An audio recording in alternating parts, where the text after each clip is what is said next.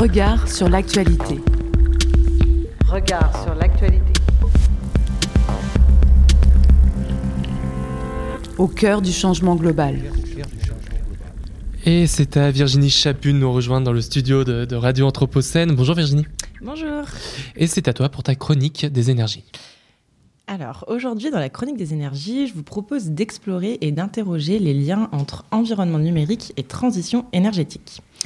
L'analyse de ce couple étonnant au premier abord apparaît pertinente au regard du nombre de projets présentant l'innovation technologique comme jalon essentiel de la transition.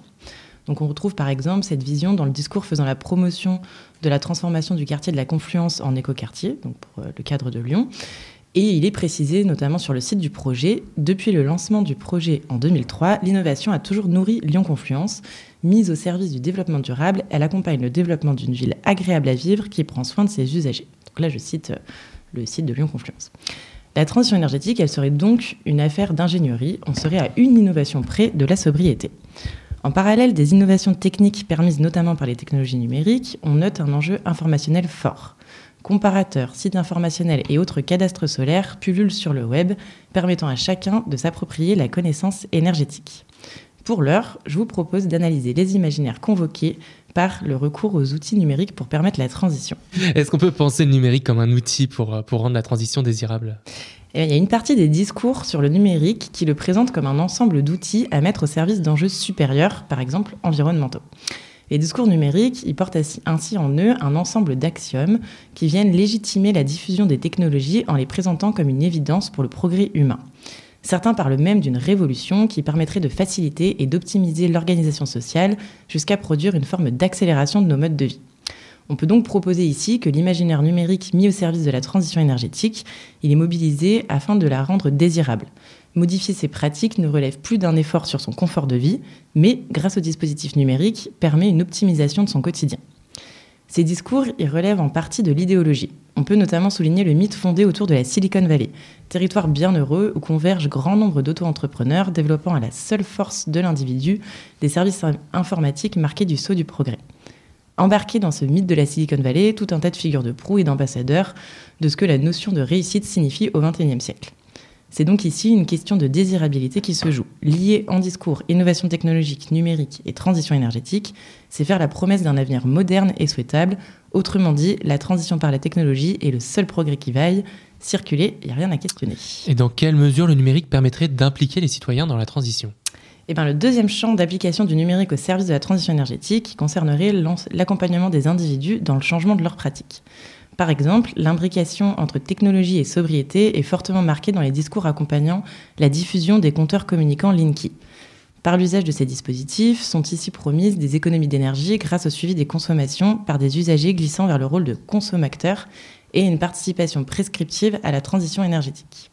Ces discours immobilisent le numérique dans le cadre de la transition énergétique en partie pour convoquer l'imaginaire du web collaboratif, soit d'un environnement permettant une mise en relation pour relever les défis les plus ambitieux. Il s'agit ici de jouer sur deux axes. Donc d'abord permettre une conscientisation de la consommation par les dispositifs technologiques mis à disposition comme les tablettes de monitoring dans les immeubles éco-construits de la Confluence, on y revient, ou ensuite euh, pour améliorer la performance des solutions portées collectivement en collectant des données de consommation, permettant ainsi l'amélioration des réseaux et de la distribution énergétique. C'est donc ici une seconde croyance liée au numérique qui est renforcée. Ces outils permettraient l'autonomie des citoyens dans la prise en charge de diverses problématiques dans leur quotidien. En effet, grâce aux outils numériques, une partie des actions émanant pourtant de logiques collectives peuvent être accomplies individuellement. Une implication concrète de chacun dans la maîtrise de l'énergie, donc. On souligne ici un risque potentiel lié à cette injonction à l'autonomisation des usagers dans la maîtrise énergétique. Elle peut être envisagée comme transfert de responsabilité de l'institution vers le citoyen. Quels sont les, enjeux induits par l'exploitation des données énergétiques? Eh bien, comme je l'ai dit plus tôt, le numérique au service de la transition énergétique révèle la tension qui se joue autour de l'information envisagée comme vecteur accélérateur de performance. La donnée énergétique collectée numériquement, elle est ici envisagée comme outil d'aide à la décision. L'ancrage de la transition adossé à une vision solutionniste de la technologie est ainsi renforcé. Bienvenue en techno-utopie. La donnée énergétique, bien qu'outil pertinent pour une meilleure gestion des réseaux, embarque un certain nombre de questions démocratiques, notamment en termes de protection des données et de dérives potentielles telles que la surveillance des usagers.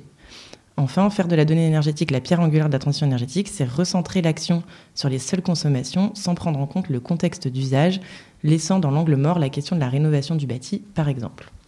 Décidément, je vous raconte toujours la même chose, ce qui importe, c'est de penser les solutions en système.